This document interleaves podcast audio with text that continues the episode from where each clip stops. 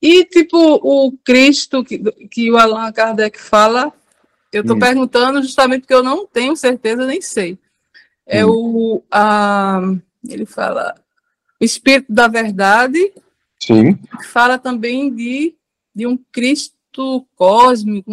Eu não lembro a palavra certa. Não sei se vocês lembram, sabem sobre isso. Bom, o que eu posso dizer para você, dentro do que você entende como Espírito da Verdade, sim, talvez entendo que foi o mesmo Espírito que, quando daquela manifestação, se apresentou para realizar um trabalho. Sim, seria o mesmo.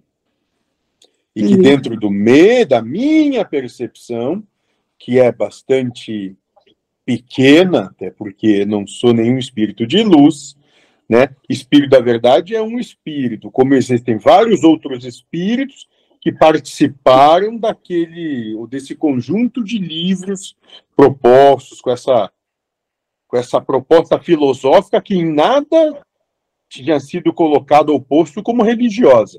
Religião, ela se tornou depois, porque tinham que ter alguma, algum meio de deter a coisa. Precisavam disso. E isso é perfeito, como se deu também. Mas, então, sim, dentro do meu entendimento, que você chama de Espírito da Verdade, é o mesmo Espírito que, naquele momento, é, se utilizou de um médium para realizar a obra que precisava ser realizada.